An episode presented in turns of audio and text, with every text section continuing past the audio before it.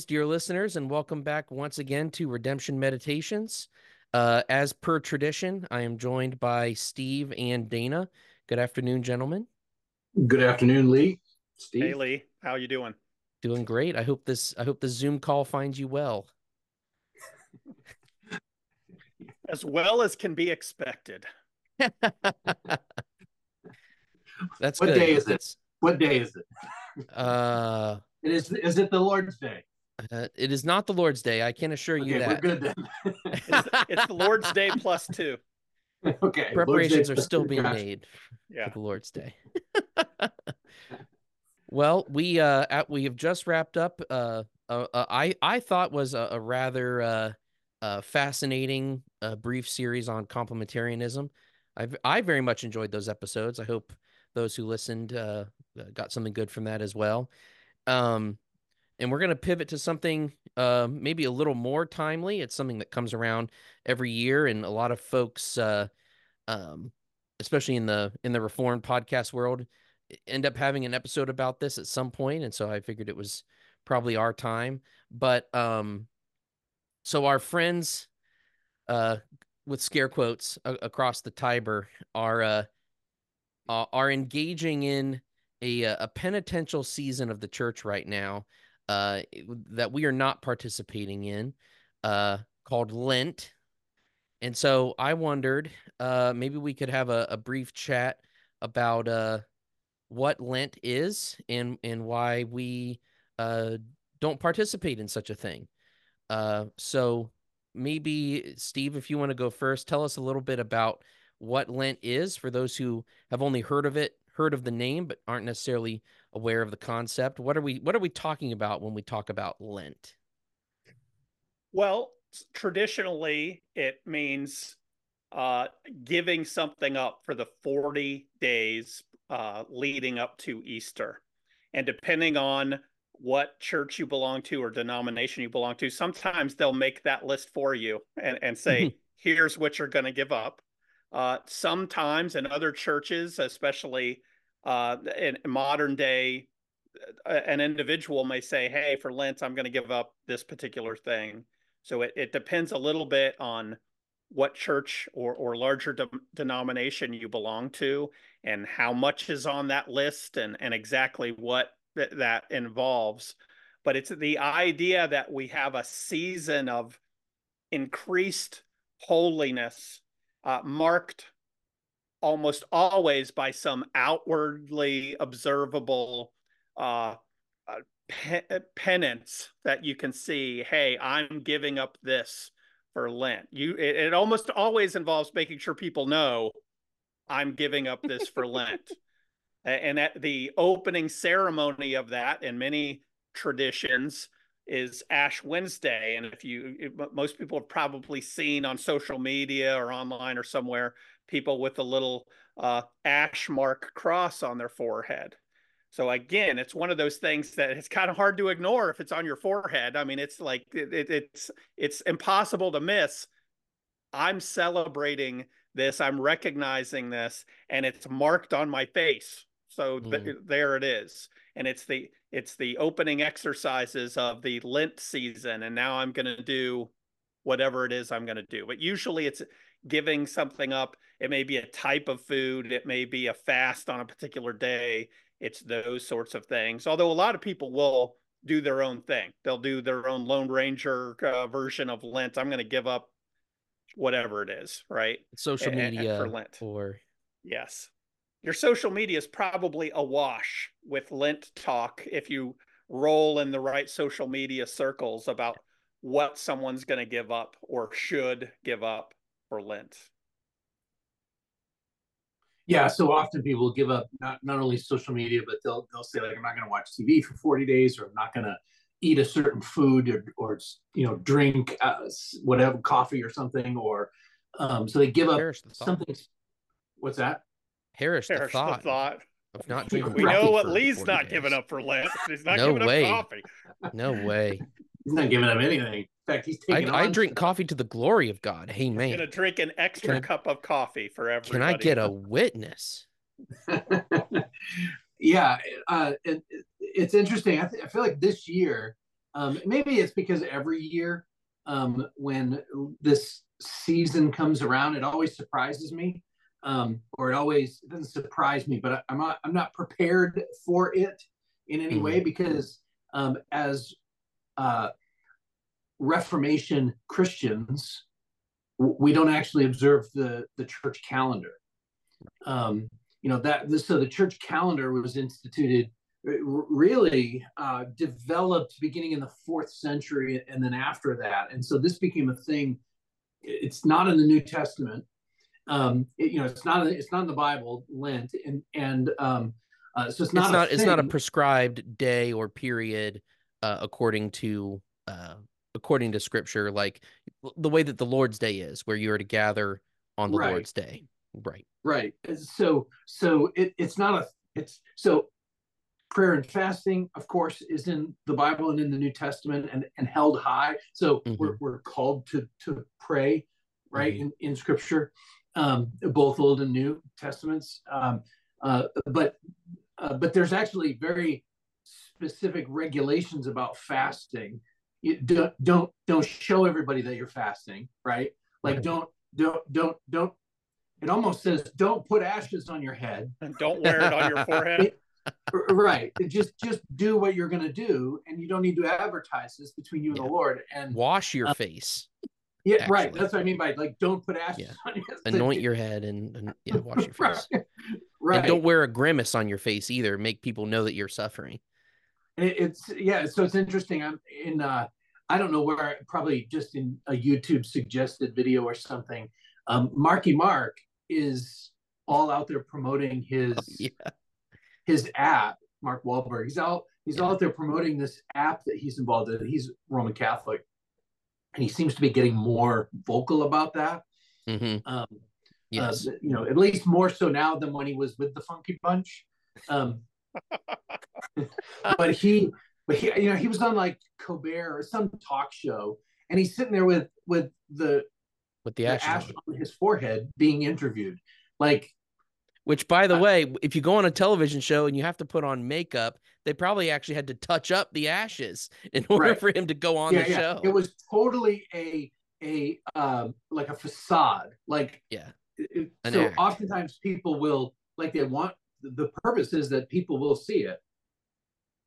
But he specifically wanted as many people as possible to see it which is why he booked a talk show for the, that Wednesday on Ash Wednesday. right. You know that that whole thing. That's the root of the word hypocrisy. Uh, that comes yeah. out of the Greek theater, where it, to play a part, you would put a mask on, and then you might right. play multiple parts, but you have to take one mask off and put the other mask on. And they those were hypocrites. Uh, so that's very much in line with with actual hypocrisy. There's uh there's a movie which I will not recommend on this podcast, but in uh, one of the characters in it is looking at himself in the mirror saying, Hey, everybody, come see how good I look. this is sort of the uh, Lent version of, Hey, everybody, look at how penitent I am. Yeah. No, I'm sure that you know i'm sure that it, they would argue against that right like I, I, and i don't i don't know what the um what like a normal uh, observer of Lent would say about that. I, I, I, I, would say that about Mark Wahlberg. I'm not. Oh yeah, I, yeah. I, I should qualify that. I, I we're yeah. not trying to beat up on all our friends uh, and neighbors who are celebrating Lent. I, I we should yeah. be more charitable than that. But if you well, schedule. Just, uh, yeah, and, uh, an interview on national TV and it right. just so happens to be mm-hmm. uh, on Ash Wednesday, call me a skeptic I, I yeah. doubt it's a it's just a coincidence. I think there's an element of I want to make sure people see this thing that I'm doing, and I'm a little you know a little skeptical about that. So it's interesting, Lee. You said right at the very beginning that we're entering into uh, what some would call a penitential season, right? And I think that word penitential, penance, that that is one of the distinct differences between Rome Roman Catholic and Protestant, yeah. um, uh, because because that was actually what kicked off part of what kicked off the Reformation. Right, Luther sees this, realizes that that make penance or do penance. So the action of doing something, you know, Mhm. going to confession, putting the ash on your forehead, stopping eating, you know, certain meats, that type, like that act of doing penance is not what the Bible's talking about. That's not, it's repentance, which is totally uh, very different from that. It, and and so I, I think just even that that concept of of a penitential season versus um lit, so luther says it, that like it's it's the first of the 95 theses right? All of life is is to be lived in repentance. Mhm. and um and and a big section of those 95 are about repentance in, as opposed to penance. And i agree with luther on that that um and i think it's such a vital because it's not it's not of works lest any man should boast right, Right. so um so it, it re, a, season of repentance is different than a season of penance. Mhm. a- a- and we could actually get into this and take it that step further. Um well let me ask you i, I know that lee's actually running this interview but i'm gonna play the part of the interviewer for a second. Um what is one of the things that we do in our liturgy in this category of repentance do you remember do you Yeah, know we have, we have a about? we have a prayer of confession every Sunday where we not only confess that we have sinned throughout the week, not saying that we're putting aside repenting of our own individual sins. You know, we you know we're we we would call on every every Christian, every member of this church to uh, to repent of your sins every day. But Sure. in a corporate sense, when we gather together, we do confess our sins before God uh, and and confess our reliance on God for every good thing that we have, um, because you have to in, in order to uh, in order to to receive the gift of of the gospel every week, uh, to be refreshed, we have to also freely admit and confess and repent of the sins that that so easily entangle us Amen. and we do that corporately on on the lord's day and we should be doing that individually every other day when we're you know in our own in our own sphere that we that we operate in by god's providence and and tightly connected to that in fact usually when we actually formally do it it's in a prayer that that the, that i pray or, or somebody prays in a pastoral prayer um, where we confess that we've broken god's law so we as god's people have still broken god's law. And i usually do it in the, the summary of we have failed to love the lord god with all our heart soul mind and strength and we and we failed to love our neighbor as ourselves. So we have broken both tables of the law. And and yet if we are in Christ, um, we have been forgiven, and uh, and so we can have an assurance of our pardon.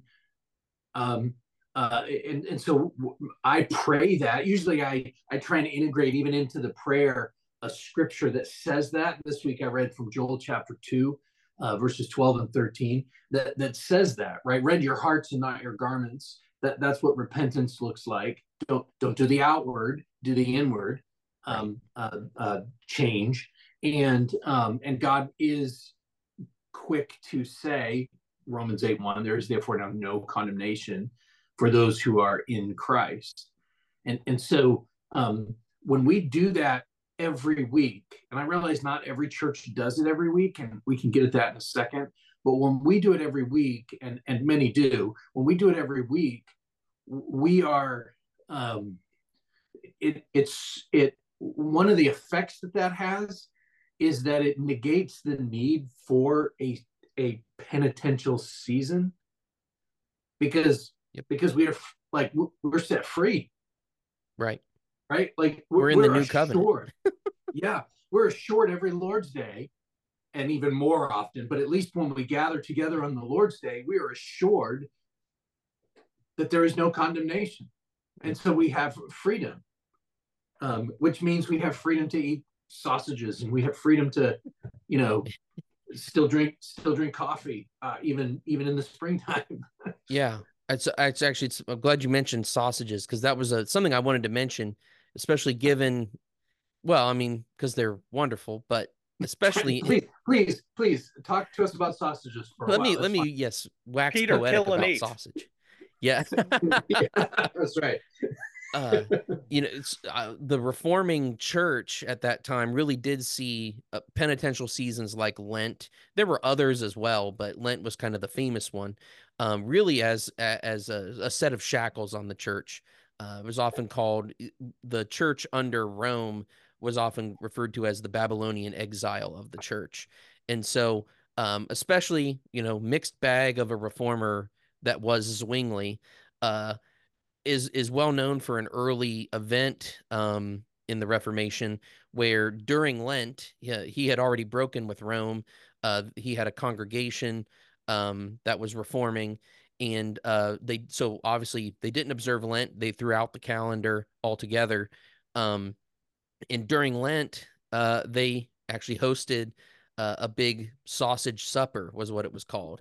Which you're not allowed to eat meat on Fridays during Lent. That's one of the the overarching rules in Rome. That's actually why we have the filet of fish at McDonald's is because of Lent. Actually, uh, another another fun tidbit for you. But uh, so on. Imagine this Friday of Lent, and like the the city is just like stinking of delicious sausage on a day when no meat should be eaten, and and it's these reformed guys over here, you know, in a way, kind of thumbing their nose at Rome, but also finally being able to embrace the liberty that the Christian should have when not shackled by uh, by man-made rules that tell you do not touch, do not taste, right? That Paul talks about, which is the very thing that Rome required in uh, under Lent. Um, right. Uh, you would get in trouble if you broke the Lenten fast. So um, it was, you know, a, a, an exercise in Christian liberty. Um, now we don't obviously now so many hundreds of years removed from that uh, I, I don't really think maybe correct me if i'm wrong but i don't know that we really do many ostentatious such displays of of not observing lent we just don't we just don't observe it um, that's kind of that's kind of become just the reformed position is uh, the the lord's day is a, a weekly holiday and we really don't add many man-made holidays, so to speak, to our church calendar. Um, yeah. Except we observe yeah. Easter, Easter itself, and and Christmas, but that's I mean about it. There's no special. Uh, like we don't like Advent would be sort of a a, a similar penitential season leading up to Christmas, uh, although it's more of contemplation really than fasting. But it's a similar thing. But we don't we don't observe that either typically as as Reformed Christians.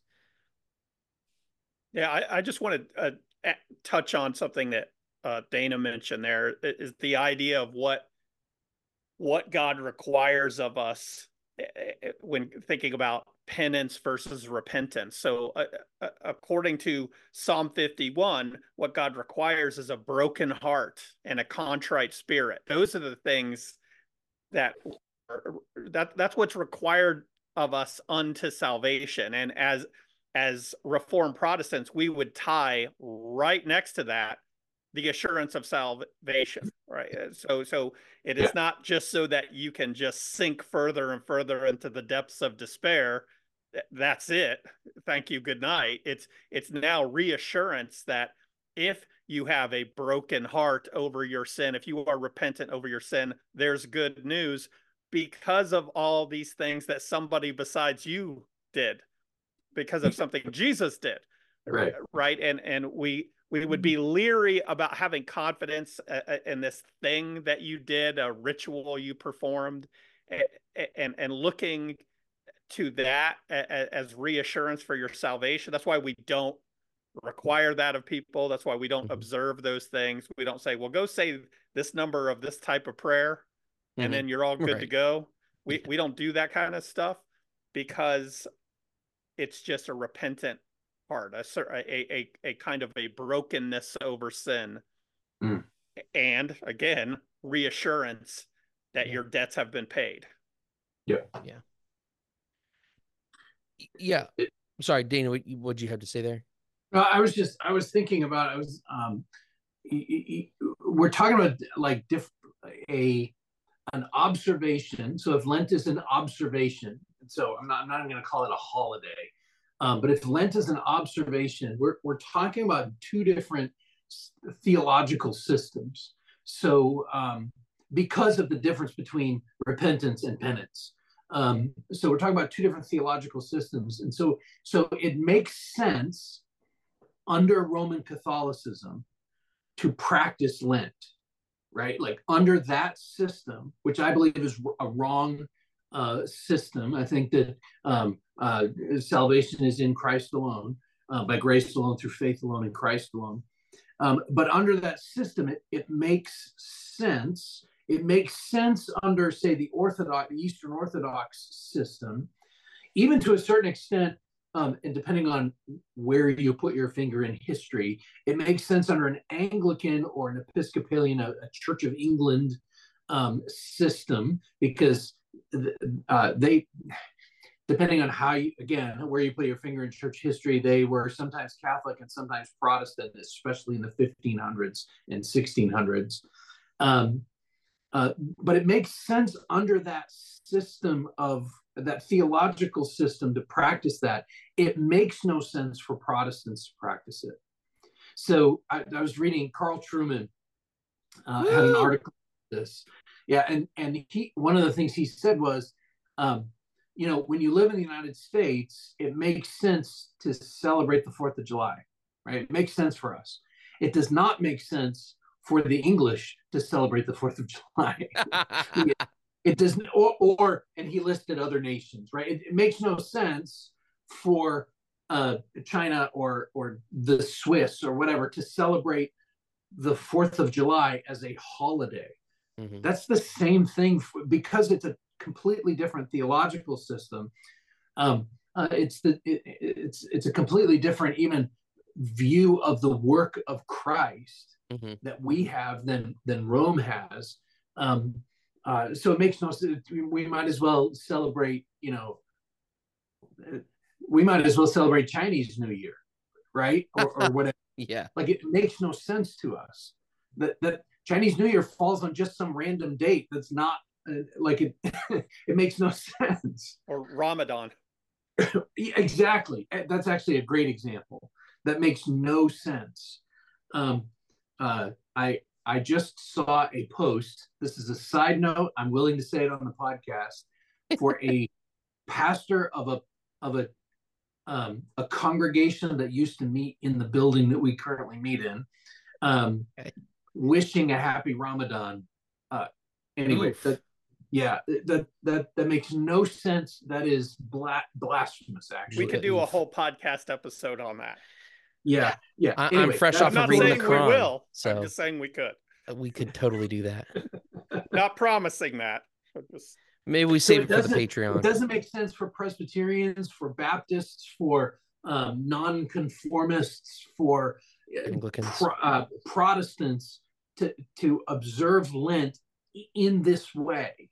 Yeah, and I want to be really careful because if we're talking about somebody saying, you know what, it would be good for me to give up something to fast or or to do something um, my my affections are too close to this thing maybe it's sports or you know tv or something like that it would be good for me for a certain period of time and these 40 days are as good as any i have what, no yeah. problem but it's it's the public display that that mm-hmm. bugs me because that's unbiblical it's the public display and it is the law of okay now we all have to do this mm-hmm. we don't because of yeah. christ we don't have to do this we can quietly and in our own homes we can fast and in fact we like i didn't grow up with this tradition so i don't like lent is foreign to me until the last few years and it's mm-hmm. really only been in like the last, I don't know, 10 or 15 years that I've seen Protestants actually start to adopt this. Um, uh, but it was completely foreign to me until recently. And even, even I will admit, fasting has been foreign as well. People talk about it, but I, I'd never done it before. I mean, I have now, but I had never done it before. And um, so it, it would be good for us to encourage fasting more prayer and fasting so that they yeah. should be connected not not separated yeah, um, right. it would be good for us to encourage those things more uh, but but we shouldn't we shouldn't know that you're fasting, mm-hmm. right? Like yeah. it needs to be privately between you and the Lord. And there are times, I'm getting a little bit off topic here. There are times when it would be appropriate to for a public call to fast, mm-hmm. like if our church did for something. Yeah. Um, if if if we were going through a severe trial as a as a congregation, um, and we as a church or like as the leaders maybe, if we needed to like just lay it before the Lord and and fast for a period of time. I don't have any problem with that, and in fact, that that ought to happen. You, you um, see that in the Bible, right. many yeah, times. That's my point. Yeah, yeah, yeah. Um, so I- interesting. Um, So I can I add can I extend just a couple of olive branches here uh, before we I don't know if we're ready to move on or not, but I'll just throw it in here now. So the the one thing I think we would say, and I think Dana, you you you touched on this, uh, but we're not saying we we don't observe this, but if somebody chooses to give something up for some season, we're not right forbidding that. Right. Yeah, that would so, be creating so, the law in the other way. Right. I mean, right. we would just be reversing the burden and and yeah. do, and laying it on people yeah. the other way. So we're not hitting the opposite saying ditch. that. And yeah. I think, uh, to the extent that I understand it, and uh, it, you guys could correct me if I'm wrong, but there was a interesting phenomena in, in church history where, in a very short amount of time, Christians were went from being persecuted horribly to the emperor becoming a Christian, and now it's fashionable. Yeah. And so right. you have church leaders, and, and, I'll be sympathetic to them to some extent, where, where the whole world seems to have gotten flipped upside down. And now you have a lot of people saying, Oh, I'm a Christian too. and what do we do with this? And and and and almost certainly some of them may be truly Christian, and some of them probably are not Christians. And how do we deal with that. Now, there, uh, th- this is at the same time when we see uh, the the practice uh, and the tradition that we're talking about with Lent really formalized, and and that was a lot of times tied to the 40 days leading up to your baptism because they didn't want to just baptize everybody in the midst of this wave of people who are saying, "Oh yeah, me too. Oh, the emperor's a Christian. Well, yeah, I'm a Christian too." right? And and so I'm I'm a little bit sympathetic as a church leader. You know, if all of a sudden we had an extra 100 people walk through the door on Sunday because uh, Taylor Swift claims to be a Christian, and now it's we're flooded by with like ten year old to fifteen year old girls who are all saying, "Hey, I'm a Christian too. I want to join your church." We would need to handle that carefully. Now, I don't like the way the church responded and, and implemented this. I think they could have done it better. But I can understand why, as a church leader, you'd be like, "Oh my goodness, what are we gonna? Mm-hmm. We got to set up something." I don't like what they set up. I think that yeah. wasn't great but I'm going to be a little bit sympathetic that when all of a sudden you have a tsunami walk through the door, uh, they're trying to not just go, well, just baptize them as fast as they walk through the door and they were right not to do that, but they I mean, could have done it a little better. Two. What's that? I mean, that's what happened in Acts chapter two. I know, and they, they did implement Lent. I know. So uh, you would think that uh, they would have a ga- a little bit of a game plan, but hey, they didn't choose to do to do that. But uh, yeah. Anyway, there's a little yeah. background on that. so I, I, I want to point out uh, one thing and then maybe summarize a little bit. So the one thing I want to point out is that um, when we talk about the church calendar and how we don't observe it, that's just not that's not just us. That's not just Redemption Bible Church. It's not just like our brand of independent, uh, whatever we are. Um, it actually confessional it actually, Baptists. That's it. It actually is. So, so interestingly, the Westminster Directory of Public Worship. This is an edition uh, published by Christian Heritage. Um, there's an appendix. So this was written by the, the Westminster Divines, 1600s. Um, an appendix is, that is entitled Touching Days and Places for Public Worship. So the Westminster uh, Standards essentially says this There is no day commanded in Scripture to be kept holy under the gospel, but the Lord's Day, which is the Christian Sabbath. festival days, vulgarly called ho- holy days or holidays. I love that. Vulgarly. ha- having no warrant in the word of God are not to be continued. Nevertheless, it is lawful and necessary upon special emergent occasions to separate a day or days for public fasting or thanksgiving, as the several eminent and extraordinary dispensations of God's providence shall administer cause and opportunity to his people. So you can have a special day of fasting or time of fasting or a special day or time of thanksgiving right, right? so we do that every year yep. um, and i think it's appropriate um, uh, but but as far as th- this what they're saying is um, the the sabbath day the lord's day the christian sabbath is the only high holiday in the christian church yep. and so uh, there are in fact there are some um, on the on the more, I guess you'd say, very conservative side that do not celebrate or observe Christmas because of that statement. Right. I think we have freedom to celebrate Christmas. I don't think our church, I don't think the church is required to have a Christmas Eve service. I don't right. think the church is required to preach a sermon from Luke 2 and sing, you know, away in a manger on, yeah. on Christmas Sunday um, we can, we have the freedom to do those things, but we are not required. Same thing with Good Friday, like any other day, but we are required to gather together on the Lord's day. And we certainly don't have worship. warrant.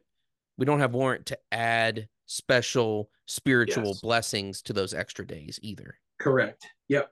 Yep. Because there were part of the issue with Christmas as well. And John Calvin uh, preached about this particularly was that people were kind of doing the whole like save up your sins so you can repent on Christmas and and you get like special bonuses. It's uh, a super duper whole, holy day. yeah, right. Yeah, yeah, yeah. And he was like, "Don't don't do that. It's we're not supposed to do that."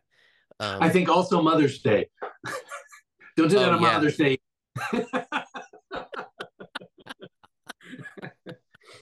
Yeah, Hallmark so, does not have the right to uh, to dictate what the church does.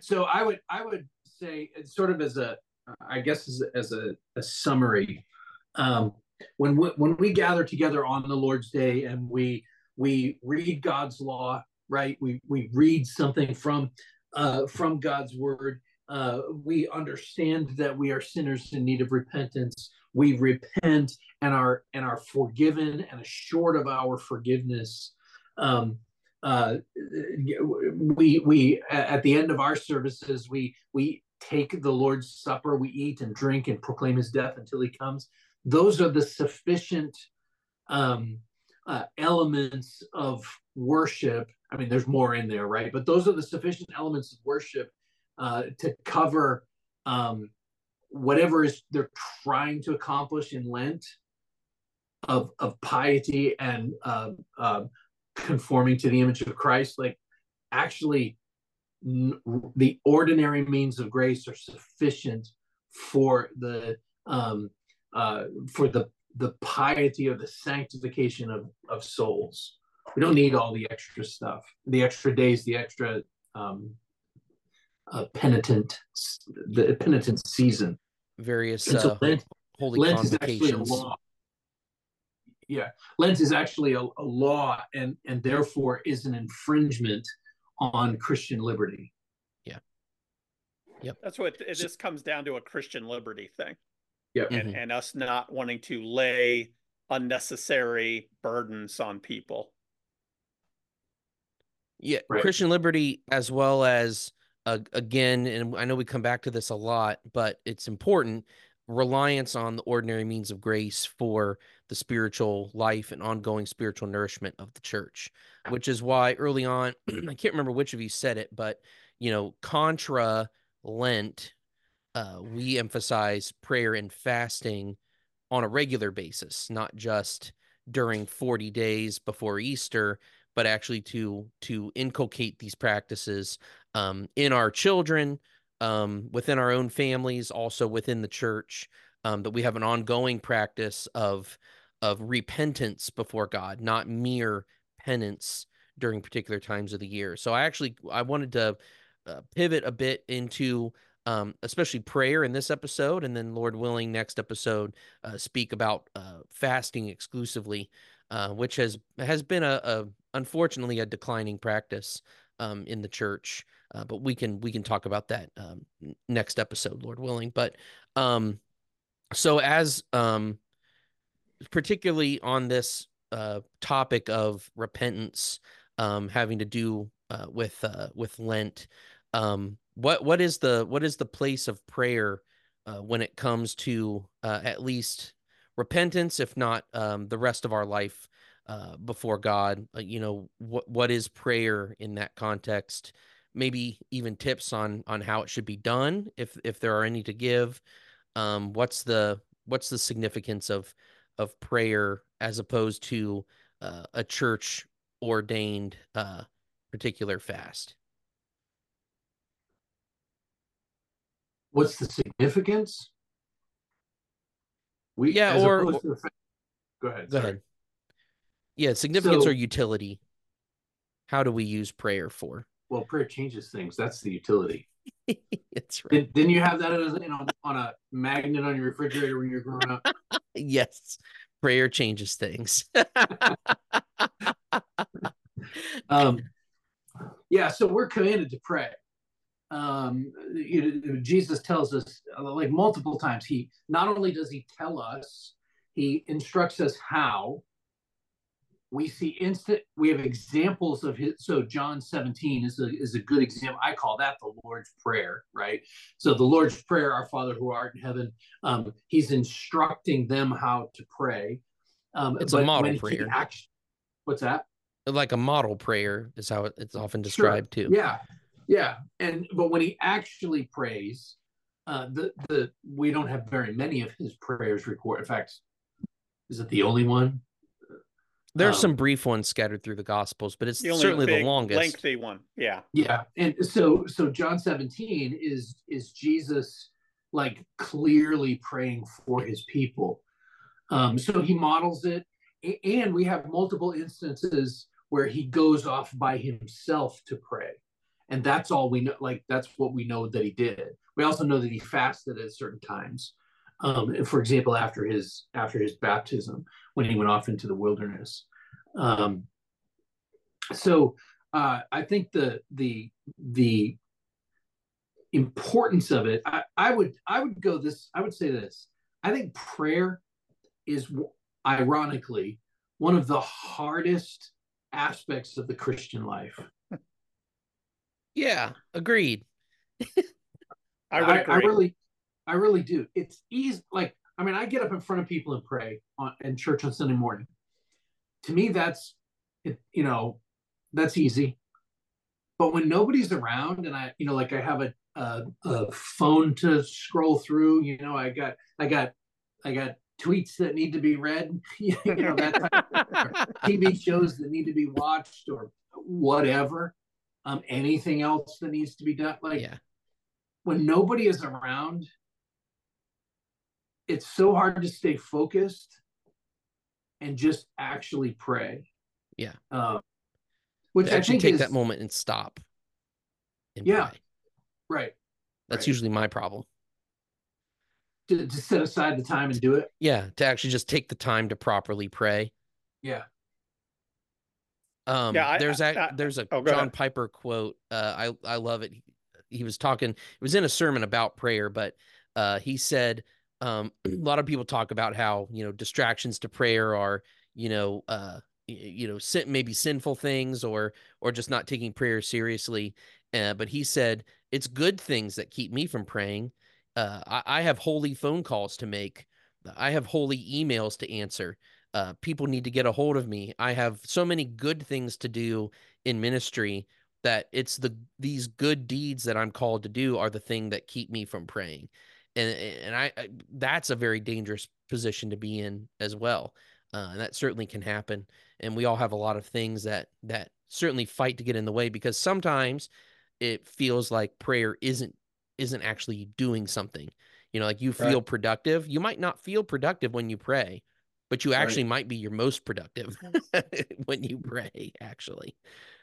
Yeah and, and to take it sort of away from like so piper's talking about his own like in ministry so as a pastor yeah. right? Uh, like there's there's babies that need to be fed. You know there's kids that need to be got you know gotten dressed and, and bathed and gotten to school or you know whatever right? There's there's there's so many good and right things that we have to do and uh, to fit the time in for prayer is hard. Difficult. You know, was it Luther that said, "I don't have time not to pray"? Something yeah. along those lines. Um, yeah, I, I, we we just want to acknowledge that it's hard. I guess that's uh, you know, it's it's hard for all of us. I'm a pastor. Uh, in in Acts chapter six, um, it's very clear that the role of the apostles, and I, I think this translates to the elders later, pastors, um, that their primary task is ministry of the word and prayer.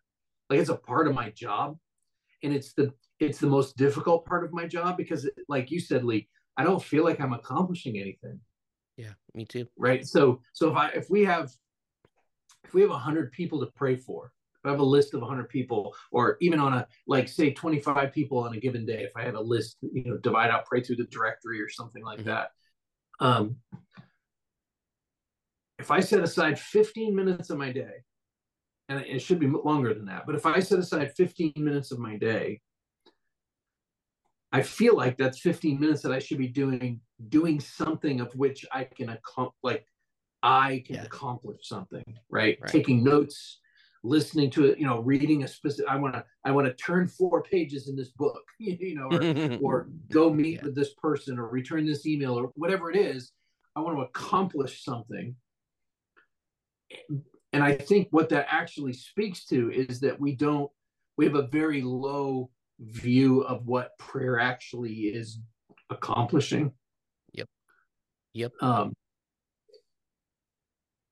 yeah, so Lee, what, I, yeah, go ahead uh, just to try to address a little bit, I think you were kind of getting into the the contrasting the uh, formal practice of, of uh, keeping Lent mm-hmm. versus prayer, mm-hmm. and I, I, think the the idea here is the idea that I I want to draw near to God and I want to pursue holiness or Christ likeness.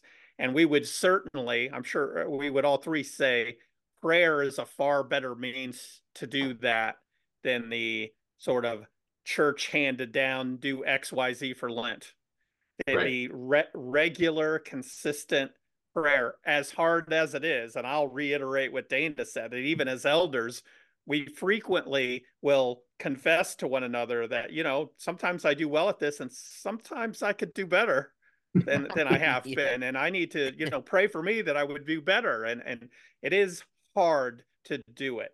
It doesn't usually it doesn't start to rain all of a sudden right at the end yeah. of my amen, right? Or some miraculous thing. It doesn't you it doesn't typically work like that.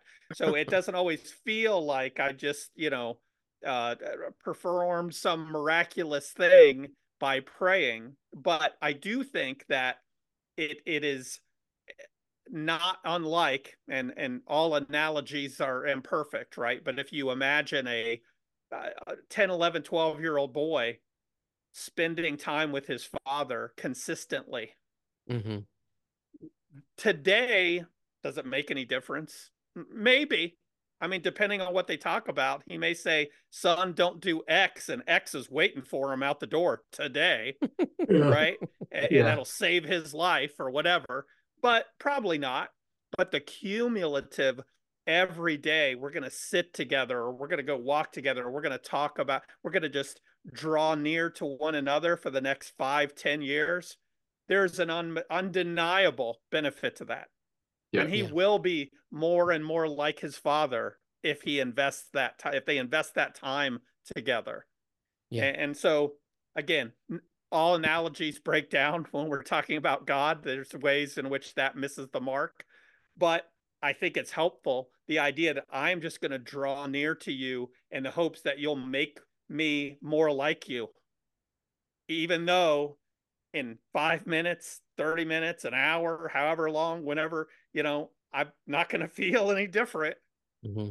you know, it's going to feel like I, I don't know what I accomplished there, but just come back again. Yeah. And the cumulative benefit, I think we are assured of that. Yeah. yeah. Mm, you know, there's interesting nomenclature around prayer, and I think sometimes it helps. So in in the evangelical world, we often talk about our prayer life, and that that might sound like a, a piece of Christianese, and it kind of is, but I do think it's a nice descriptor of like prayer isn't just a thing you do and you cross it off your list. Like prayer is actually your life. Like it's an ongoing practice. It's just part of living your life uh, reminds me of like we would talk in the nursing home where we talk about activities of daily living and they were set out there was a particular list of these activities that residents needed to engage in every day and we would gauge their their progress on how they were doing. If they were failing in a particular activity of daily life then that meant we might need to have some additional therapies or or something to come in to help them achieve a, that a high function. And i sometimes think about prayer in that way like it's just one of the activities of daily living for the christian it's it should be part of the scenario and sometimes it works better uh sometimes we fail in it a bit and and then we have to do some additional um some additional formative work to to kind of get back and and get that joint working again uh for as an example and also so i and i don't I do not endorse the Eastern Orthodox Church. I'm just going to put that out here right now. But they, they have, have interesting... the most fun to watch baptisms though I've oh, ever oh, seen on YouTube. But go ahead. Hilarious. Sorry. Hilarious. Yes. Look look that up on YouTube. Um one of the things that they use to describe prayer is eh, for every individual Christian's prayer practice, they call it their their prayer struggle. Mm. And I think that's actually a pretty interesting piece of mm. nomenclature as well because we have all all three of us already have acknowledged it really is a struggle to pray sometimes. And yet we might as well acknowledge prayer is a struggle. And I think even just knowing that helps us be able to to continue to slog through and maintain that practice. Uh, we know it's a struggle. We know it is. It's going to be a struggle. It's the thing every Christian says is the hardest thing for them to do consistently. Um, and so just you know to steal from from Nike, just do it. yeah. Well, and knowing that you know, even at, even at this the struggle aspect of that, that's where the the Holy Spirit interceding for us with groanings too deep for words comes in. Mm-hmm. Um, uh, yeah, I, I, will admit I'm not really sure what that what that really means, except yeah. it's that, right? It's that the Holy Spirit is interceding for us when we don't even know what to pray in a way beyond language. yeah, right. In, intercession right. is going on within the Trinity for us. That's so. That's so. How do we get that? So fascinating that the Spirit is inter- like the Spirit who is indwelling believers is interceding for us, and Christ who is at the Father's right hand is also interceding for you. It says mm-hmm. Hebrews says he always lives to intercede for us. Yeah. And so that's that should drive that should help to drive us to pray and also to relieve that struggle right? The struggle in prayer um, is is it, it it's there but it's a struggle against the flesh. Mm-hmm. it's not a struggle we're not struggling with god we're not we're not jacob wrestling with god you know it's not that. We actually have the holy spirit and god the so god the spirit god the son are actually interceding for us together. And so the the triune God is all wrapped up in our prayer. That should actually be of great comfort to us. Absolutely. Um, this is where this isn't a library ladder. I know it's been recommended before, but especially on the subject of prayer, this is where Don Whitney's book, Praying the Bible, can be really, really helpful, especially for people who are struggling, because what he recommends is what he calls the Psalms of the day, where you take the date of the particular day that you're on and then add 30 to it. Uh, and so there'd be eventually five Psalms basically every day. Um, yeah. And somewhere within that, you're going to have scriptures for about anything you could you could possibly pray for. Um, certainly repentance. You know, to going back to the um, our our uh, thesis for this episode, you're going to have repentance language come up in one of those psalms every day um, to help you put words to your repentance if you're struggling to struggling with saying the same thing over and over again about the same things, for example, um, as well as praises, adoring God, uh, words for for Thanksgiving, maybe reminding you of things that you're thankful for that you might have not been thankful for if you hadn't been reminded by Scripture, for example. And the Psalms are really good for that. So I certainly recommend that um, that Psalms of the Day prayer program. Uh, it's definitely super helpful to be able to really to pray like the Bible. it, it yeah. helps your prayer language um, as well as just cement help cement that practice. So well, it's a good like uh Jesus on the cross quotes Psalm 22, right? When he prays, "My God, my God, why have you forsaken me?" That's yeah. that's from Psalm 22. So so as you were saying that, another another instance of Jesus praying popped into my mm-hmm. head, and um, so Jesus prayed the Psalms. Yep. Right. Yep. Hmm. Yeah, that, that's a that's a I think that's helpful, even if you don't have praying the Bible, and it's mm-hmm. a great book to get, and I think we have recommended it in the yeah. past, but so. you, you, probably have the book of Psalms. So just start there. yeah. Right? Just just Psalm one. I mean, that's fine. You can do you, you can just start to praying the Psalms. That's not a bad way to go. You, you, you could start out there at the very least. And and odds are if you're watching this or listening to this, you probably have a copy of the, the book of Psalms. Well, if you don't, find Steve and he will get you a copy of the Bible. Yes, I will. That's right. Steve is on it. Mm-hmm. well, uh, any any final thoughts on these topics before we ascend the library ladder together? No, I think I think we should pick up next week and, and talk a little bit more about prayer and prayer and fasting. For sure. Yeah. Yep. Yeah. So to be like continued. Yes. Stay tuned, listeners. Stay on the edge of your seat. Lord, Lord willing, and the internet still exist. We will be yeah. back we haven't been canceled by then. exactly.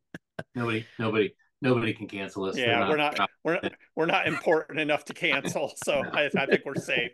We'll just let those people do whatever they're doing. Yeah. We're too, we're too ordinary to cancel. Yeah. That's right. Well, uh, Dana, what do you what do you have to recommend? Oh, very Evangelism nice. Evangelism and the Sovereignty of God by J.I. Packer. I actually have two copies. I don't know why I have two.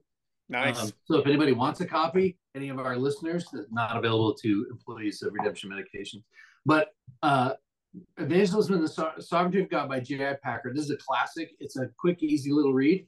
Um, but how do we, because we hold to the doctrines of grace, and sometimes we are um, criticized for, so Calvinists, right? We're criticized for not caring about evangelism. Um, and if God is sovereign, if he has, as Ephesians 1 says, chosen us from before the beginning of time, then why should we be active in evangelism? And J. Packer goes through the answer to that question. So this is a this is a great little book. It's a classic, um, Evangelism and the Sovereignty of God by J. I. Packer. Again, if any of the listeners, uh, if anybody listens and they want a copy of that, I'm happy to give. You can actually, I will let you pick which copy you want. Which cover do you like best? Right. That 70s cover is pretty great, not gonna lie. They're great. Yeah. Yep. Yeah. The 70s. I remember the 70s. There were there was some good design in the 70s. Steve. Ants. yes. So I'm not going to call this luck. I'm going to call this the providence of God. I I had this book selected for my library ladder book before we determined a subject, but Yes. It's going to be Spiritual Disciplines for the Christian Life by Mr. Whitney, Don which Lee already Whitney. mentioned. Um, Fountain pen is, aficionado as well. Yeah, it, it's it, it could be a, a, little convicting. I'll warn you uh, ahead of time, but it is really good. He talks a lot about the things we Christians ought to be up to, and and helpful applications for some of the things he, he he's uh, making a case for, and uh, I would highly recommend it. It, and hmm. it certainly is very much tied into what we're talking about today and what we're going to talk about next time. So that was just God's good providence on that. All right, good. Yeah. All right, my recommendation it's it's a book that I had out today and was using it. Uh, could not recommend it more highly is uh, Creeds, Confessions, and Catechisms. Um, it's a Crossway book. It's uh, edited by Chad Van Dixhoorn. Um, Oh, yeah. it's it's got um in a very nice binding. Uh, it's got uh, the Apostles' Creed, Nicene Creed, Athanasian Creed, Chalcedonian definition, and then um, the major uh, confessions of the Reformation era, Augsburg, the Belgic. It's got the three forms of unity. That's what the uh, the Dutch Reformed Church uses. Thirty nine articles. That's Anglicanism. Uh, Westminster, of course. Um, 1689 is in here as well. Uh, and then also the Heidelberg Catechism, which is part of the three forms of unity, and the Westminster larger and shorter. So, uh, quite a list of really great Reformed resources. Not only Reformed, Catholic resources with the small c. Ooh, yes. Mhm. Big Whose word recommendation. is that? It's our word. It's our word. That's We're right. taking it back. That's right. Yeah. uh, and then I have a and have get a it. it's right they can Come come, and and pry take it from it. our our reformed uh our our life filled reformed hands um then as well i actually have a i have a bonus uh it's actually an app since we were talking about the uh psalms of the day i don't know if you'll be able to pick it up very well but there there's an app called five psalms uh, it has a little blue hand uh actually with hebrew on it I don't know if you can Got see it yep. very well there you go. We can see it. I see it. that it uh that will give you your five psalms every day if you want to use the don whitney psalms of the day plan it will get you the full text on there you can choose between esv or new american standard i think there might be a couple others um but anyway that can help Will it read uh, to you so in audio? Like, will it read it to you? i do think i do think there's an audio component um Okay. Read by Samuel L. Jackson, probably. Psalms of the Uh, day. Hopefully. there is not an audio component in this app because it was read by Samuel L. Jackson, and they had to Probably. say no. and yeah, bad. they- It was like, uh, this isn't gonna work. They made it to like Genesis 1 3, and oh, Uh, this was a mistake. Yeah. Bad idea. uh, we're what are we doing here? Yeah. Very good all right All right. blessing time Yeah. The Lord bless you and keep you. The Lord make his face to shine upon you and be gracious to you. The Lord lift up his countenance upon you and give you peace. Amen.